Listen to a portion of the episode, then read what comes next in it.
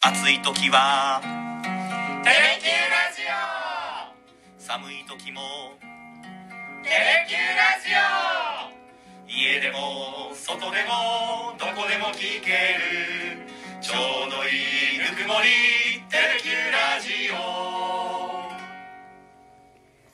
はい、どうも、今回は82回目真っ白トークということで、今回は中島空と山本圭介がお送りします。およ願いします。。ろしくお願いしますす。久しぶりじゃないですか、この組み合わせ。そうで。すね。まあ、結構人数いるとやっぱり組み合わせ何通りか、私は文系ですので、ええすぐに出てきませんけれども、私も出てきます。それが合ってるのかどうかもわからないんで言いませんが、 はい。えーある程度のそうですよ ね、もう数ヶ何月ぶり。組み合わせがあるから、はいって。ことですよおね。久しぶりです。はーい。ということで、なんか夏らしいことしました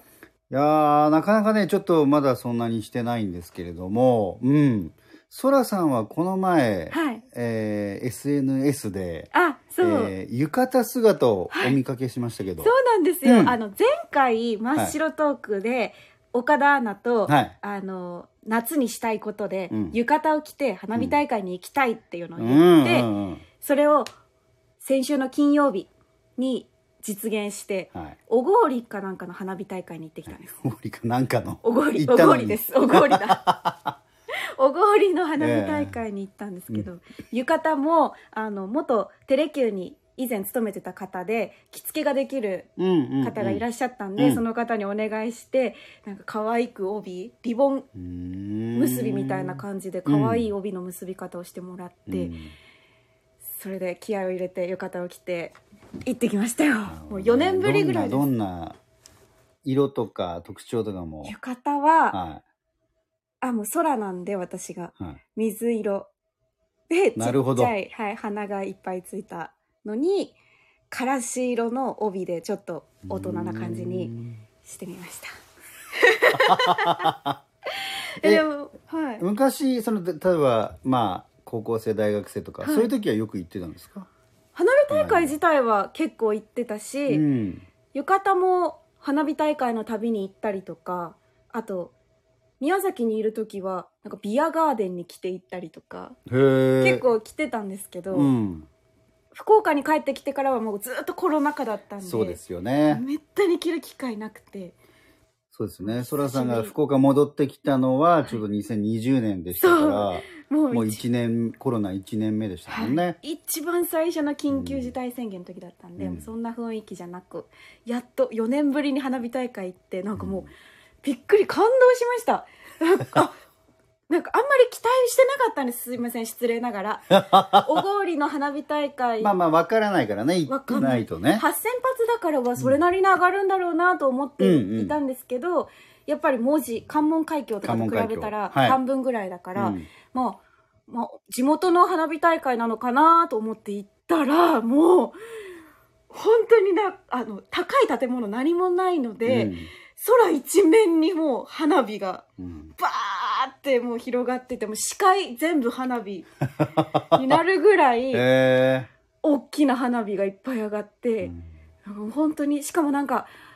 みんな久しぶりだからなのか、会場の一体感がすごくて。あそうはい、おーみたいな歓声とか、うんうんうんもうみんな同じタイミングで上がるし、拍手もすごいみんなするし、うんなんかすごくライブ会場にいるみたいな花火大会でしたそうですよはいねやっぱそういう盛り上がるのもやっとねうん、今年戻ってきましたしいやね楽しかったですいやーでもね本当ね僕あのいい年して単純なこと言いますけど今から、あの花火玉にうん収めたものはがい、、なんであんなに上空で綺麗に うん花火としてはいあのバーンってなるのかっていうのが本当にそのメカニズムがね、うんたまにテレビとかでするんですけど、そのよくその設計通りに行行くもんだなっていうのが、それは本当に思います すごいですよねねなんかあのハート型とかそうそうニコちゃんマークとかそうあれすごいなと思いますし、ね結構今音楽に合わせてあげるじゃないですか。ああはいでもはあい、のはい、サビに入った瞬間にバーンってこう綺麗にもう音とバッチリのタイミングで上げたりするんですうよ。んねどういう計算みたいな。すごいタイミングじゃないですか。えとかねもうそうですよ日本の技術だなと思いますけど、うん今日は、はい。まあ、夏なんで、うん。怪談話でもしたいな っていうのがおー本題です。定番ね大体やっっぱりこう、夏のちょっと半分過ぎたぐらいからこはいの怪談話の時期が、来なまんすよね。かあるよなっていテうのがレビでもこう、ホ毎回ラー映ね像とかいっぱい、ありますスよペシャルね。があったり。ね。えでもなんかこう、テレキューも、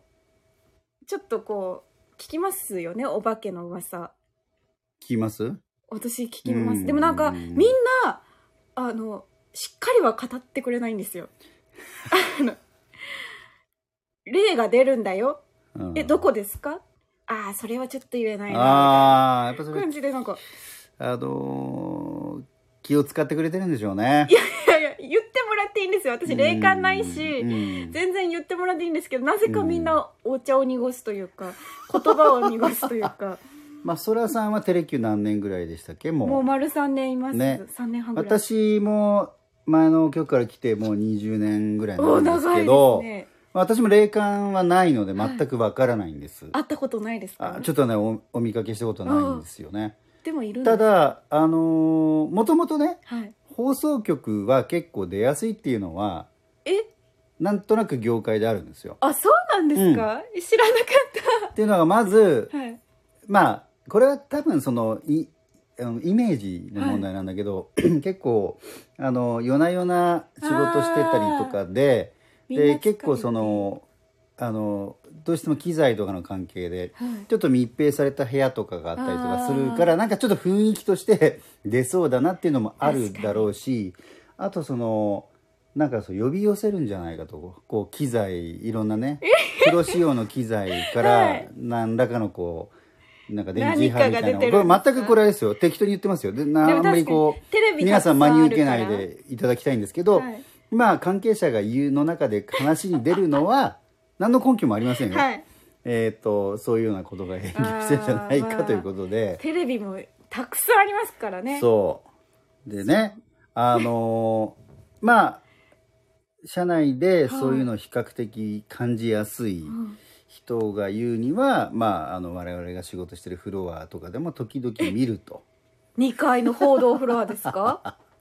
って言ってましたどんな例ですかいやそこまでは僕も好きじゃないですけど私なんか一回私もだからみんな言ってくれないんで結構いろんな人から断片的に情報を得た結は果い私の中にある一つの答えは、はい地下のあの女女性休憩室があるんですよ、ううんあの体調悪い時に寝たりするような部屋んうんがあるんですけどそこが結構湿気が多いというか湿っぽい感じなんうんです、ねはいはいそこに落ち武者が出るっていう答えにたどり着いてて、 ええまあそれそれぞれ別の人から聞いたんですけど、ええなんかそのあんまりこうテレキューのこういう話をどんどんしていいのか分かりませんけれども、 はい もう落ち武者って情報はない本当ですなんか私誰かから落ち武者って聞いて、あ落ち武者が出るんだって思ってましたけどね、ダンス2回だからねそらさんのはいに向かってちょはいっと濁した感を出すのは、はい多分ねちょっと近くにいるんじゃ ない、私のとこかなうん、いるのかな私にっていうか私が座っているところところ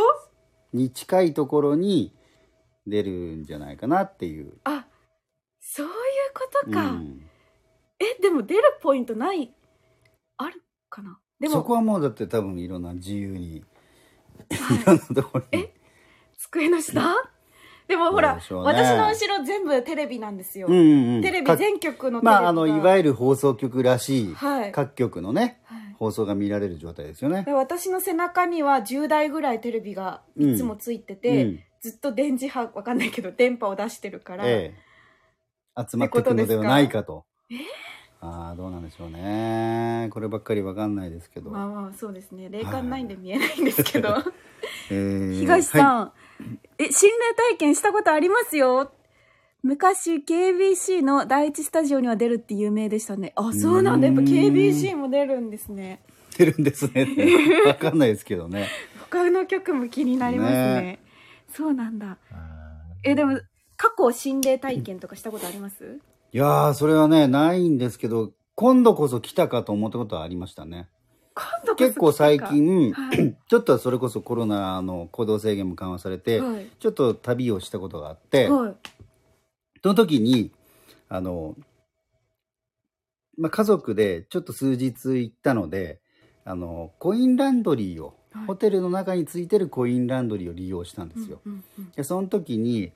まあ結構夜遅い時間の地下のコインランドリーで、まあ、ややちょっと雰囲気的には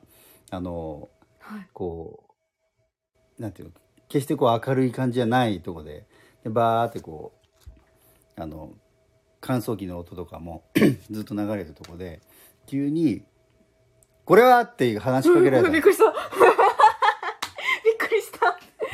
うんびっくりしますねで要は、えっと そこのでお仕事されてる、はいその温泉あのお湯の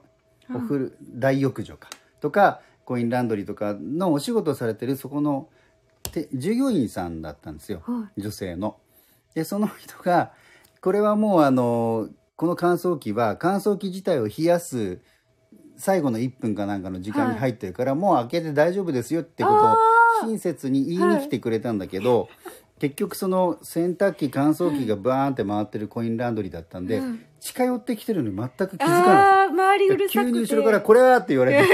もうめちゃくちゃびっくりして それはついに出たかと。怖いはいお思っ化けったてんで思すっけてどあのちゃんとした親切でに教あえてくーれくださった方だったということであすそれは良かったですね それびっくりしますね、うん人間が一番怖いですよねもうねゾワーってした本当にはいそれはちょっと確かに結構トラウマレベルでそうそうビクビクビクってなりますそようねそうそうそへえ私も一回心霊体験じゃないですけど毎日同じ夢を見るっていうのがあって高校生ぐらいの時に、う夢も本当にちょっとあのかなり謎めいてるから、はいねなんか関係があるんじゃないかとか思っちゃうよねしかもなぜかなんか私病院のベッドで寝てるんですよ夢でね夢で,、うんでもなんで寝てるのかわかんないんですけど、うん病院のベッドに入院しててでずっと動けなくて寝てるんですけど視界にの端っこの方におかっぱの女の子がいるんですうん顔わかんなくて、うんなんかちょっとうつむき加減うで、ん56歳ぐらいのおかっぱの女の子おーめっちゃ怖いじゃないですかおーでそれを毎日見るんですけどだんだん近づいてくるんです よえこれどういうことすとご思っいて長編ですね私1週間ぐらい同じ夢を見て てえもう本当に毎日寝るのがちょっと怖くなるぐらい、うんでもちょっとずつ近づいてきてである日本当に近くまで来てバッて画面が暗くなったんですよ夢の中なんですけど視界がバッて暗くなってその女の子の顔がバンって目の前に出てうきおーて髪の毛切りたいって言われたんです意味わかんなく ないですか私も怖すぎてで起きて汗びっしょり手汗びっしょりなんですでえ今何が起きたっていうのを思い返してうんでその最後の一言髪の毛切りたいって言われたんです、うんうんうん意味わかんなすぎてわからないけどでもちょっと心霊ものってちょっと紙ってなんかね、アイテアイテムって大変だけど、うん出てくるでしょこでもなんか髪の毛切りたいって誰の要望って思ってもももう全くわかんないままその夢を見るの終わったんですけど、う、うん、